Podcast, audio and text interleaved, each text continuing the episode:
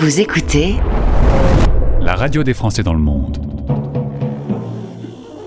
Les Français parlent au français. Les Français Parlent au français. En direct à midi, en rediff à minuit. Animé par Gauthier. Bonjour, bonjour à toutes et bonjour à tous. Je suis content d'être avec vous puisque il y a eu le week-end, donc j'ai été un peu absent sur l'antenne, mais en même temps le lundi c'est toujours une journée un peu compliquée.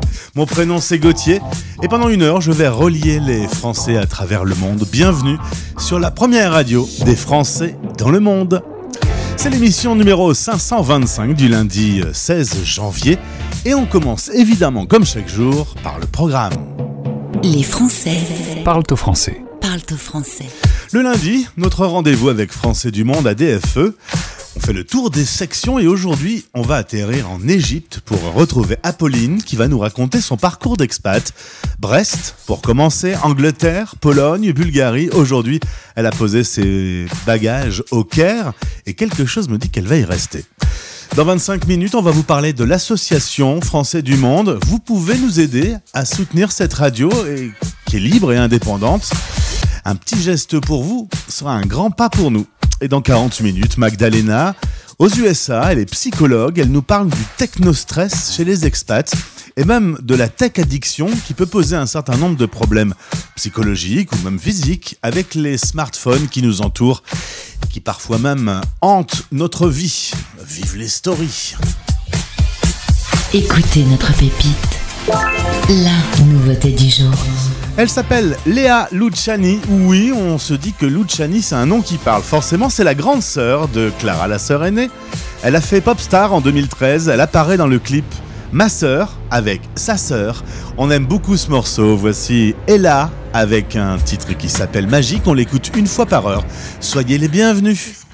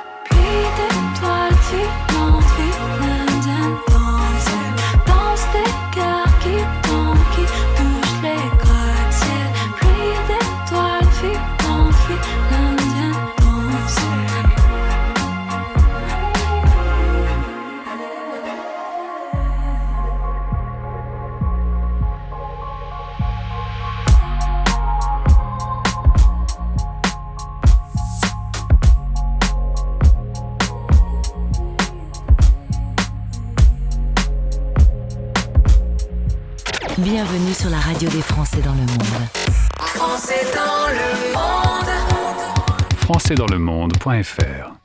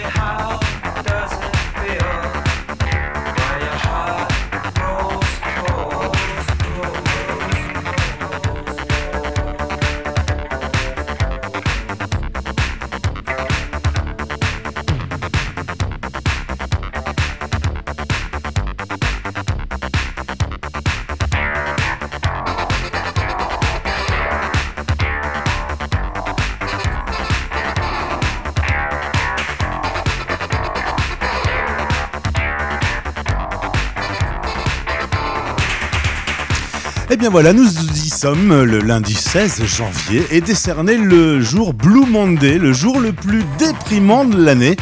Ça a inspiré dans les années 80 le célèbre groupe New Wave, New Order, que l'on vient d'écouter. Faible luminosité, la fin des fêtes, cette crise économique, le portefeuille est vide. Il y a deux solutions pour lutter contre ce jour le plus déprimant de l'année. Le chocolat Bon. Et puis, euh, écoutez la radio des Français dans le monde. Nous sommes le lundi, c'est donc le jour pour retrouver notre partenaire, Français du Monde, ADFE. Aujourd'hui, on s'envole pour l'Égypte.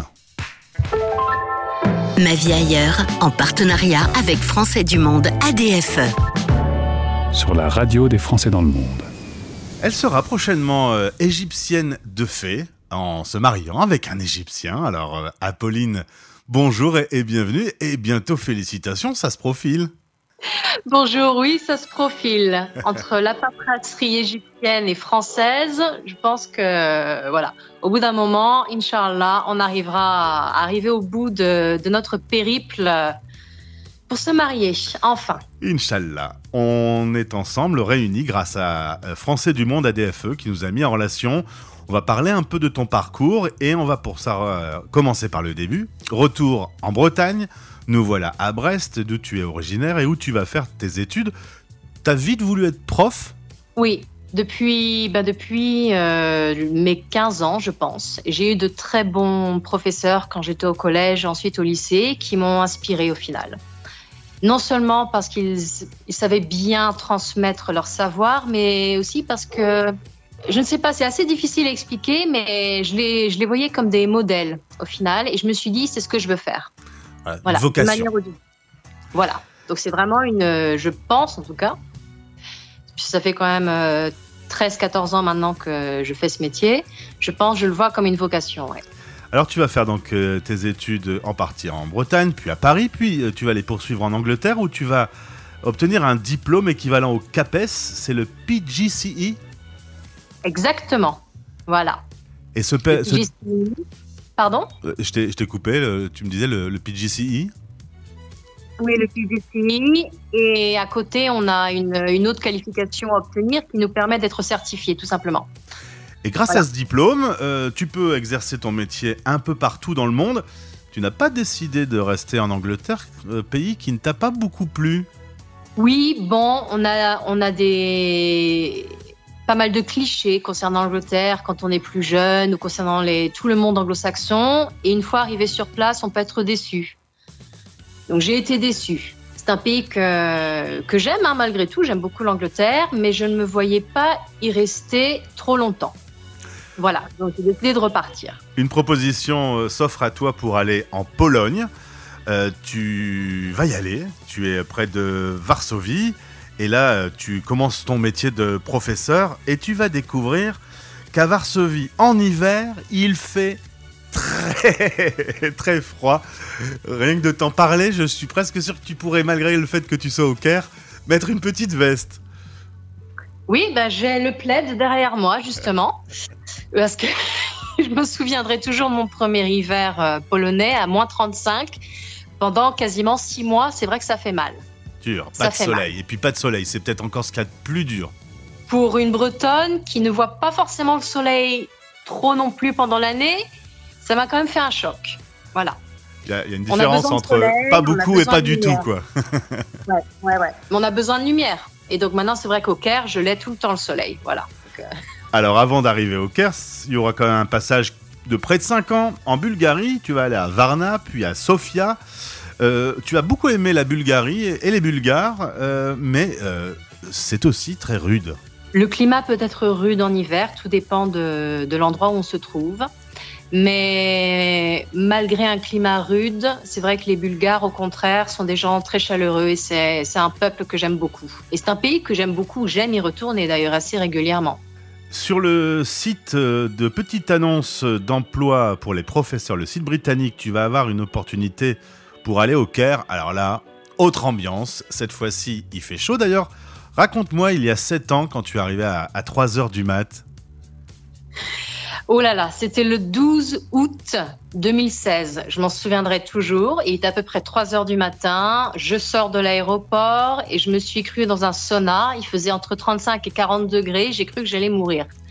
Je manquais d'air parce qu'en plus, bon, la ville est quand même très polluée. Donc la chaleur, la pollution, je me suis dit, mon Dieu, où suis-je tombée Mais bon, je Ah ne suis pas repartie. Il paraît qu'il y a même neigé euh, en Égypte il y a 20 ans. Euh, on n'a pas vu ça, mais il y a peut-être des photos qui doivent euh, exister sur Google. Il a plu, il a neigé sur les, les pyramides. Euh, et pour terminer sur le sujet météo, tu disais, malgré le fait qu'on soit en Égypte, il peut faire froid quand même en, en hiver parce que les maisons sont mal isolées. Ce n'est même pas qu'elle soit mal isolée, c'est qu'elle ne soit pas du tout. Donc euh, l'été, il fait très chaud à l'intérieur et, un peu plus frais à l'extérieur. Et là maintenant, on est en plein hiver, il fait très froid à la maison et je sais qu'il va faire bien meilleur à l'extérieur. Voilà. Donc on doit se couvrir plus à l'intérieur qu'à l'extérieur. Quand tu as vu cette offre d'emploi pour aller au, Caire, euh, t'es revenu dans ton imaginaire, dans tes yeux, ce pays très riche en culture, en histoire, ses pyramides, ses pharaons. Et tout ça, ça t'a inspiré? Énormément. Et je n'ai pas été déçue du voyage. Donc j'avais quand même pas mal d'attentes et au final, euh, ces attentes ont été comblées à tous les niveaux. Et quand je vais au travail, justement, tous les matins, on passe du côté euh, est vers l'ouest. Donc on va vers Giza, puisque je travaille du côté de Giza, justement, pas très loin des pyramides. Donc je les vois tous les jours quand je vais travailler et tous les jours quand je rentre à la maison. Et c'est un plaisir de les voir. Et puis euh, l'Égypte a mis sur ton chemin un Égyptien également, on en parlait tout à l'heure, qui rend les décors encore plus jolis du coup. Évidemment, évidemment. Parlons de l'association Français du Monde ADFE. Il y a à peu près un an, un an et demi, un, un- un prof euh, te parle de cette association, tu décides de la rejoindre. Et justement, avec euh, l'asso, vous faites des balades culturelles. Oui. Et celle qui m'a le plus, euh, le plus marqué, bon, c'était pas vraiment une balade, c'était plutôt un week-end dans un monastère. Voilà, pas très loin du Caire. Et spirituellement, c'était très, très riche. Et puis, le fait de passer deux jours comme ça, sans avoir vraiment de téléphone ni d'internet, euh, se retrouver dans la nature, à peu près une heure et demie du Caire, plein désert, dans un monastère qui est quand même très bien gardé, à déguster donc des plats faits maison, puisqu'ils font tout eux-mêmes, le pain, ils font tout pousser. C'est quand même- Voilà, c'était une expérience très riche. J'imagine bien, je, je l'ai fait, je l'ai vu, quand on est au pied de ces pyramides ou de ces temples, on est tout petit quand même. Il y a, il y a vraiment l'histoire qui défile sous nos yeux. Exactement. Et elles sont toujours aussi majestueuses. Et ce que j'apprécie aujourd'hui, c'est non seulement d'y retourner parce que j'ai envie de voir les pyramides elles-mêmes, mais aujourd'hui, ils utilisent le site pour y faire des expositions. Ou même, il y a quelques semaines, Dior y a organisé un défilé de mode, par exemple. Donc c'est vrai qu'aujourd'hui, les pyramides, ça va au-delà juste des pyramides. Euh, voilà, donc défilé de mode ou exposition d'art contemporain également, que l'on peut faire à cheval ou à pied. Donc c'est quand même très, très, très agréable. Apolline, tu quittes la France il y a 13 ans. Avec la période Covid, tu n'as pas pu revenir dans ton pays natal euh, depuis 4 ans. Tu es revenu cet euh, hiver pour les fêtes de Noël. Tu m'as dit la première chose que j'ai fait, c'est me jeter sur une baguette. Absolument, c'est vrai que c'est une des choses qui manque ici au Caire, même si de temps en temps j'en trouve. Mais voilà, la, la sensation n'est pas la même. Voilà, la baguette n'est pas la même. Voilà, la baguette française faite en France qui sort euh, du four, chaude, croustillante et moelleuse à l'intérieur. Voilà, j'ai du mal à la retrouver ici au Caire. Bon, vous avez des pyramides, on a des baguettes. C'est vrai. C'est- On peut pas tout avoir. Justement, est-ce que hum, ton regard sur la France a changé? Est-ce que au bout de 4 ans, par exemple, tu as été surprise de quelques évolutions dans ton pays euh, euh, originaire? Alors, évolution, euh, je ne sais pas. Je dirais que il y a quatre ans, je trouvais quand même les Français assez déprimés déjà. Bon, après, j'étais venue en hiver également, donc je ne sais pas. Quand on manque de lumière, de soleil, on est beaucoup plus déprimé. Mais là, je les ai trouvés encore plus déprimés. Alors, je me suis dit, bon, qu'est-ce qui se passe? C'est vrai que je suis un peu l'actualité, je vois un petit peu ce qui se passe, mais euh, bon, après, on dit que les Français se plaignent. Et c'est vrai que dès que je suis arrivée à Paris, ah, j'ai eu des, litanies de, plaintes contre tout ce qui se passe actuellement, le gouvernement, l'économie, etc. Je me suis dit, oh là là, je suis pas venue pour ça, je suis venue pour parler un petit peu français, pour entendre du français autour de moi. Parce qu'évidemment, j'évolue dans un, univers beaucoup plus anglophone et arabophone. Euh, donc ça, quand même, ça m'a fait beaucoup de bien. Après, j'ai pu profiter quand même de, voilà, de ma famille, de quelques amis et de quelques petites visites culturelles. Donc euh, voilà. Mais c'est vrai que d'un point de vue, euh, je ne sais même pas comment je pourrais, euh, comment je pourrais le décrire. Mais les Français, voilà. Voilà. Ils toujours sont aussi râleurs. toujours, toujours aussi ronchonchon. Et en tout cas, Pauline, si tu veux un petit bout de France, tu peux aussi simplement te connecter sur la radio des Français dans le monde. Tu auras droit à un petit France Gall ou un petit Charles Aznavour une fois de temps en temps qui ne doivent pas passer beaucoup sur les radios euh, égyptiennes. Non, pas du tout. Même si c'est vrai que les Égyptiens sont quand même très, euh, très francophiles. Et pour Voilà. conclure, tu m'as dit euh, texto, euh, j'ai planté ici euh, mes racines. Tu sais que c'est sens de lourd, quand euh, c'est lourd de sens plutôt. euh, quand on dit ça, c'est que euh, clairement, on, on se, on se voit un avenir là où tu te trouves aujourd'hui. Oui, oui, oui. Je suis arrivée il y a à peu près sept ans et c'est vrai que je me suis plus tout de suite ici au Caire. Voilà, il y a des pays où on, le se, où l'on se sent bien et c'est vrai que ce n'est pas forcément là où on est né. Voilà. J'apprécie toujours autant de rentrer en France et c'est vrai que malgré le fait que les Français soient à l'heure, c'est quelque chose que j'apprécie malgré tout parce qu'on ne le voit pas vraiment ici. C'est vrai que les gens peuvent être assez passifs. Donc euh, voilà. Voilà, c'est ce qui me, je ne sais pas, il y, a- il y a tellement de choses ici en Égypte que, que j'ai même du mal à trouver mes mots au final. Je m'y sens bien et mon cœur, mon cœur y est. Voilà. Eh ben, mon cœur et mon âme, je dirais. C'est une très très jolie conclusion, Apolline. Merci d'avoir répondu euh, à nos questions. Tu rejoins la grande galerie De euh, des, des membres de Français du Monde ADFE qui sont interviewés sur cette antenne. Au plaisir de te retrouver. Pareillement, merci beaucoup. Ma vie ailleurs, en partenariat avec Français du Monde ADFE. Retrouvez ce podcast sur le site de notre partenaire et sur françaisdanslemonde.fr.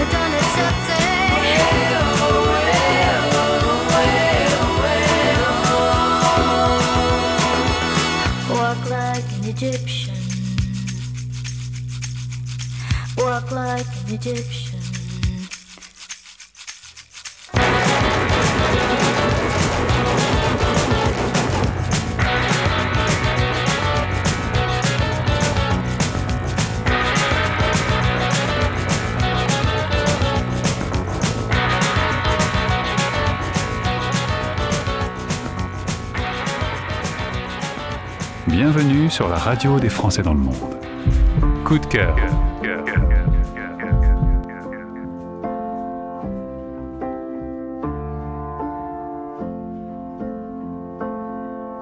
Je crois que j'ai toujours eu peur de boire.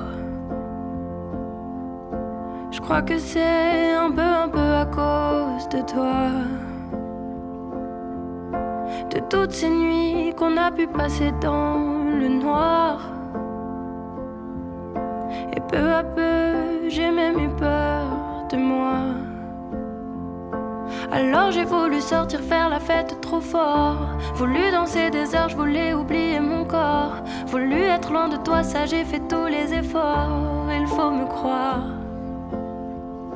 Alors j'ai voulu tout cacher, j'ai sans doute eu tort. Voulu rejoindre le navire quand il quittait le port. Voulu être loin de toi, ça j'ai fait tous les efforts pour pas que le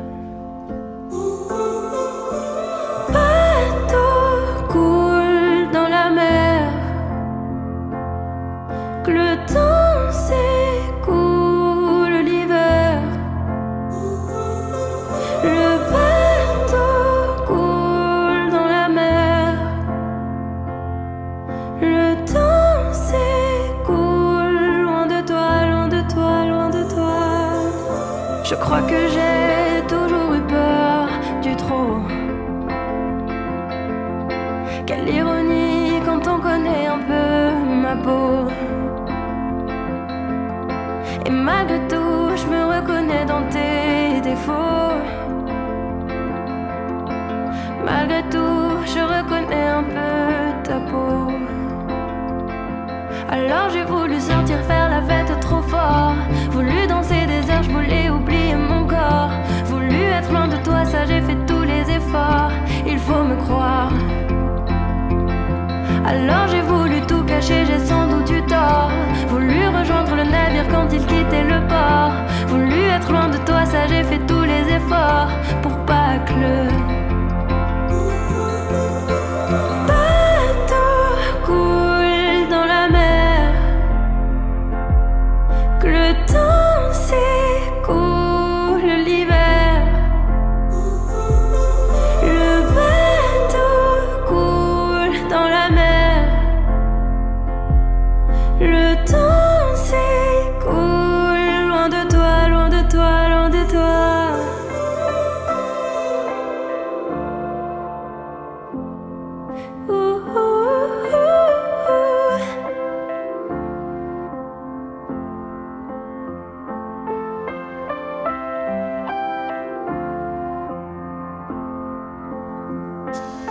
C'est quand même très très très joli, un album euh, dans lequel elle s'est beaucoup impliquée, elle parle beaucoup de ses sentiments, c'est Louane, sur la radio des Français dans le monde avec son dernier titre qui s'appelle Le bateau cool.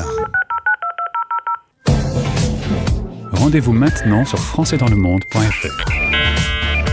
C'est le moment dans l'émission où on va faire un petit tour sur le site de la radio. L'URL, c'est désormais français dans le monde, tout attaché, tout minuscule, françaisdanslemonde.fr.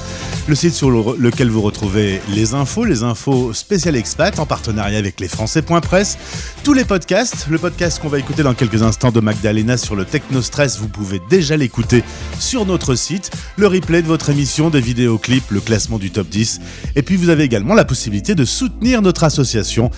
Français dans le monde est une association euh, libre et indépendante. Nous ne sommes rattachés à aucun groupe média et vous pouvez euh, nous aider. On vous propose une euh, participation de 2 euros par mois. Et c'est 2 euros. Avec tous les auditeurs qui nous écoutent, on en a 2 millions tous les mois qui écoutent la radio des Français dans le monde. C'est l'occasion de nous aider à soutenir le projet. Alors merci d'avance, françaisdanslemonde.fr. Il y a une page consacrée à l'association. Dans quelques instants donc le techno stress, mais avant, retour dans les années 80 avec le groupe Dead or Alive. You spin me round. Merci d'être avec nous. Bon lundi.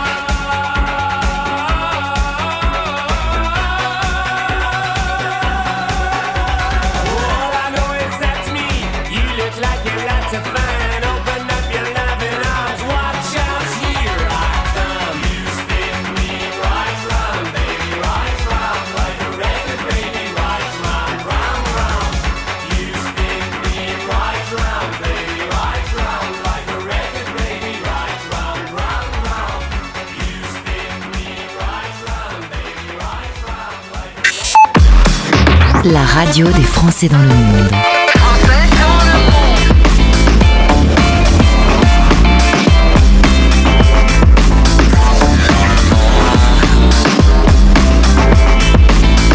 Français dans le monde.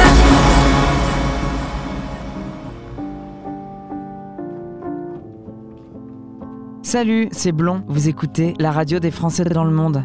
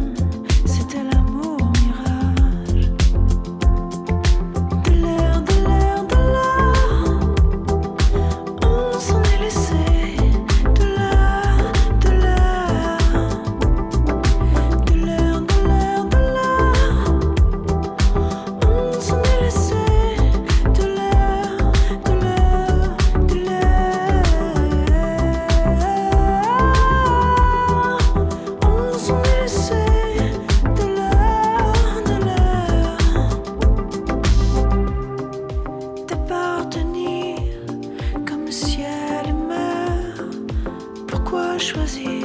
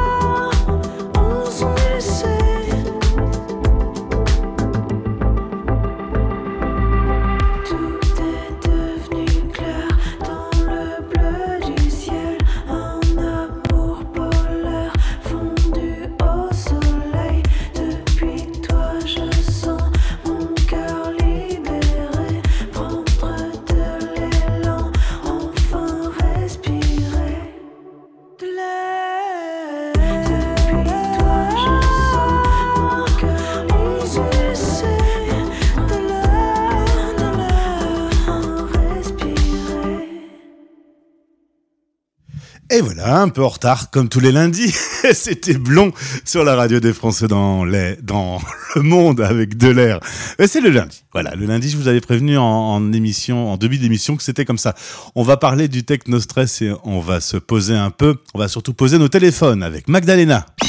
La radio des Français dans le monde. Expat Pratique. En partenariat avec Expat Pro. expat-pro.com. La radio des Français dans le monde et peut-être qu'en même temps vous regardez une petite story Instagram ou vous avez une notification Amazon pour euh, un nouveau produit incroyable qu'il faut absolument commander tout de suite ou vous avez un Snapchat euh, de vos enfants qui vient de tomber ou vous- Bon, on va arrêter là, vous avez bien compris. On va parler du technostress pour euh, euh, ce sujet important. Voici mon invité. Bonjour Magdalena.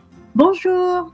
Magdalena Zilvetti Manasson, basée dans le New Jersey. Tu as eu l'occasion d'intervenir sur notre antenne pour présenter ton parcours et pour parler de ce cabinet de psychologue. Tu es psychologue, auteur notamment d'un livre qui s'appelle Réussir sa vie d'expat et coach. Et dans notre dernière interview en partenariat avec Expat Pro, on a évoqué le technostress. Je voulais revenir avec toi aujourd'hui sur ce sujet qui me semble être ô combien important. Magdalena, est-ce que tu peux me définir ce qu'est le technostress? Alors effectivement, le technostress, c'est déjà un terme qui est, né dans les années 80, quand on s'est rendu compte de la présence de plus en plus euh, importante de la technologie dans notre vie de tous les jours. Et, euh, et maintenant, on peut plus s'en passer. Et notamment, ça a touché des générations plus anciennes qui ont du mal à s'adapter, mais pas uniquement. Il y a, le problème euh, de l'outil informatique en soi qui peut créer du stress parce que euh, c'est ce qu'on parle de la surcharge technologique, par exemple, avec la présence omniprésente des outils informatiques. L'invasion technologique aussi, qui est le besoin constant de s'adapter euh, à, ce, à cet outil informatique. La complexité technologique, parce que bah, de plus en plus il y a des mises à jour, il ne faut pas oublier ça, il faut, faut se moderniser, avoir des ordinateurs de plus en plus performants. Il y a l'insécurité technologique quand, on se demande est-ce qu'on va réussir à, gérer euh, les nouveautés? Et puis il y a l'incertitude technologique qui est aussi euh, qu'est-ce qui va arriver maintenant? Qu'est-ce qui nous attend encore? On peut dire qu'avec euh, le Covid, on a eu une période qui était particulièrement angoissante. Le monde s'est arrêté, on pouvait plus bouger, on était loin de sa famille, de ses amis. Cet outil a été incroyablement fabuleux, pratique, et en même temps, est-ce qu'il nous a pas plongé dans, quasiment une tech addiction? Oui. Alors déjà aussi le avant ça c'est le, le smartphone qui est apparu euh, en gros il y a une douzaine d'années où là tout le monde l'a eu. Ça a déjà mis un coup supplémentaire sur euh, cette euh, importance de la technologie parce que avec le smartphone en fait d'un coup la technologie est devenue immersive, interactive et continue. Maintenant, c'est toujours avec nous. Avant, c'était l'ordinateur qui était dans le salon, euh, puis on allait le voir. Là, maintenant, il est tout le temps avec nous. Donc, du coup, on a tout le temps la... des illusions qui sont là. l'illusion d'être partout à la fois, parce que bah, maintenant on peut parler à quelqu'un qui se trouve dans un autre pays alors qu'on est en train de prendre son café au Starbucks. L'illusion d'être constamment joignable aussi, parce qu'on a l'impression que bah, on va pouvoir être, euh, enfin, c'est à portée de main, donc euh, quelqu'un nous appelle ou nous ting, ou nous envoie un message. L'illusion aussi d'être toujours dans la boucle, parce que il faut pas louper euh, quelque chose, euh, et c'est le FOMO, le fear of missing out. Euh, il faut quand même que je regarde, parce que sinon je vais pas avoir cette information.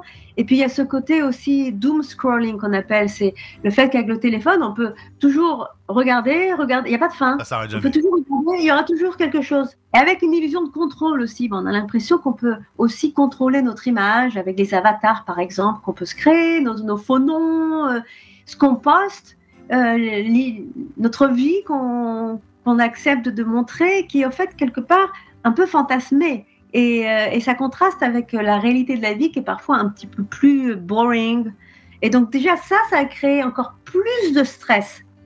Alors, on a utilisé le terme tech addiction. Il s'avère que toi, en tant que psychologue, aujourd'hui, euh, tu peux confirmer que c'est une vraie maladie aujourd'hui, une, une conséquence possible du technostress qui est avérée euh, de façon physique dans l'organisme. Oui, alors déjà maintenant, c'est devenu euh, un diagnostic officiel. Euh, par exemple, la classification internationale des maladies en 2019 a inclus les troubles des jeux vidéo dans les troubles dits addictifs, parce que les jeux vidéo font partie de ça. Donc c'est devenu une addiction comportementale, quand on appelle. Ça, ça fait partie d'un diagnostic officiel. Et ça, ça fonctionne en fait. euh, pourquoi on peut devenir addict C'est au niveau du cerveau on voit qu'il y a les, produits comme l'alcool ou la drogue, ce sont des produits chimiques qui sont exogènes, qui viennent de l'extérieur du corps. Et quand on les, prend, en fait, ça, ça touche la voie dopaminergique du cerveau, qui est en fait euh, euh, ce qui permet d'avoir le contrôle de soi et qui donne, c'est le rewarding system. Donc c'est le, système de récompense du cerveau. Quand on prend quelque chose qui nous fait plaisir, ça booste le dopamine. Et certains comportements euh, comme euh, faire du sport ou manger des aliments, qui est le chocolat par exemple, ce genre de choses, ça va aussi déclencher euh, de la dopamine, mais de manière intérieure, endogène.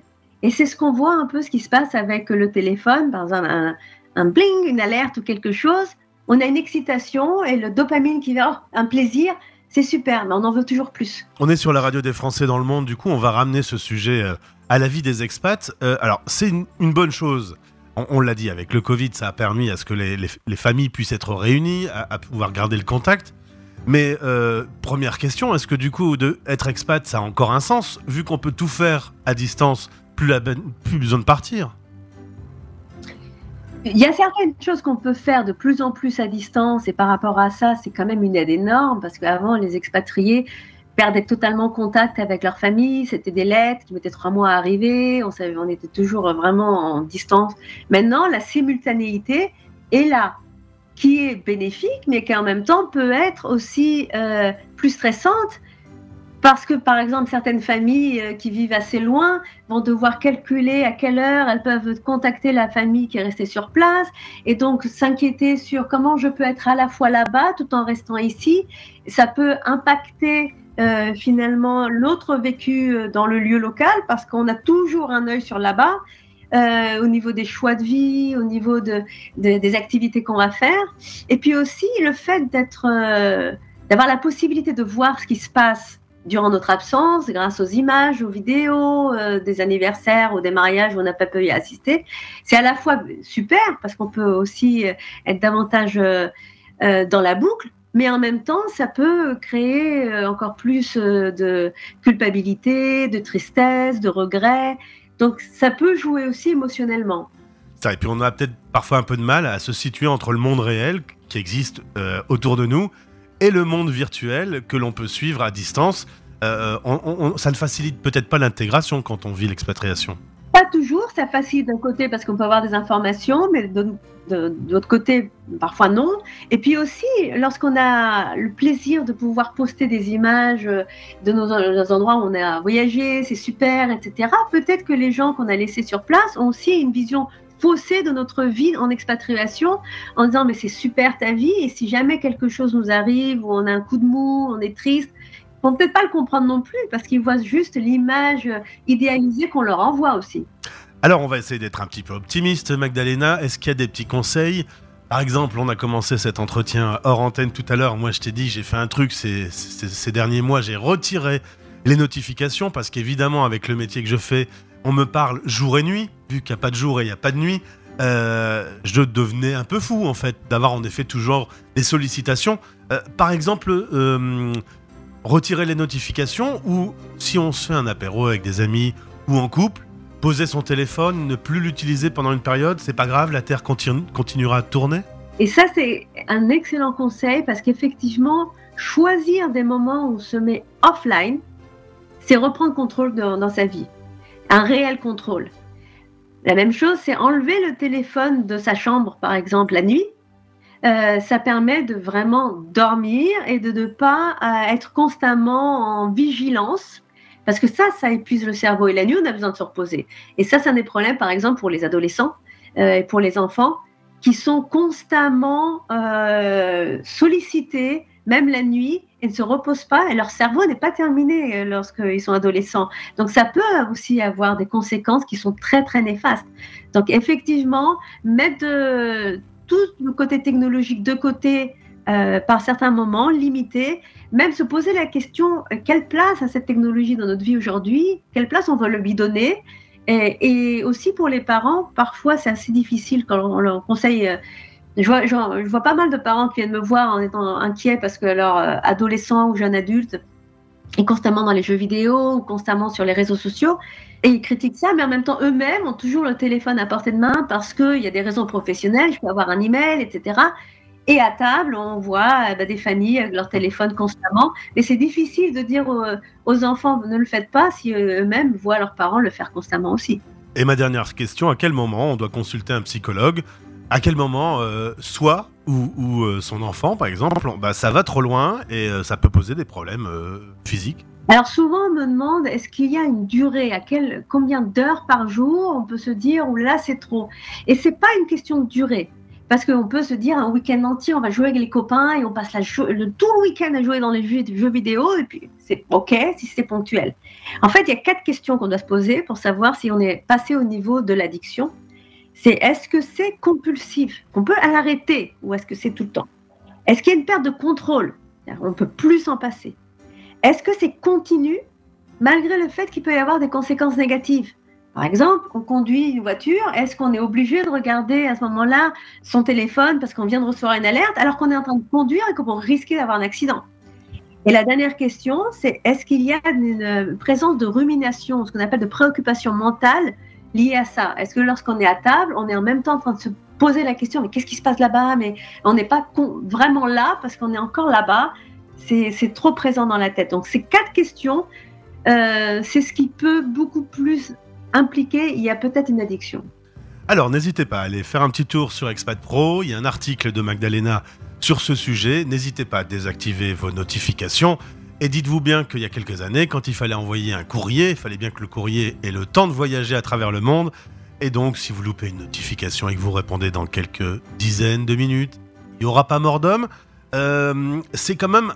Alors, moi, j'ai l'impression que chez moi, j'ai vraiment fait demi-tour personnellement. J'ai fait marche arrière par rapport à cet outil. J'allais au resto, je faisais une photo. Euh, j'ai trouvé que c'était un, moment absurde puisque la personne qui regarde la photo de toute façon ne peut pas manger mon plat. E- Est-ce que tu constates qu'il y a quand même un certain nombre de gens qui en ont pris conscience et qui font marche arrière ou est-ce que ça s'aggrave de jour en jour? Ça s'aggrave de jour en jour euh, de façon euh, claire, surtout pour les plus jeunes, parce qu'ils ne connaissent pas la vie sans ça. Surtout les, les, les adolescents qui ont 12-13 ans, ils ont toujours vécu avec ça et ça devient vraiment très très important. Peut-être que certaines personnes réalisent, et c'est ce que vraiment on recommande de, prendre un recul vis-à-vis de ça, parce qu'effectivement, c'est pas grave si on limite les choses. Mais les, les adolescents vivent et se sont formés sur le tout de suite, maintenant, et plein de choses à la fois. Et donc ça, c'est leur manière. Donc on ne sait pas encore les conséquences exactement qui ça, aura pour les, les plus jeunes. Merci beaucoup Magdalena pour euh, ce sujet qui me semble être dans la vie de tous les jours un sujet important. Au plaisir de te retrouver. Merci beaucoup. À très bientôt. Expat Pratique. En partenariat avec Expat Pro. expat-pro.com. Retrouvez ce podcast sur françaisdanslemonde.fr.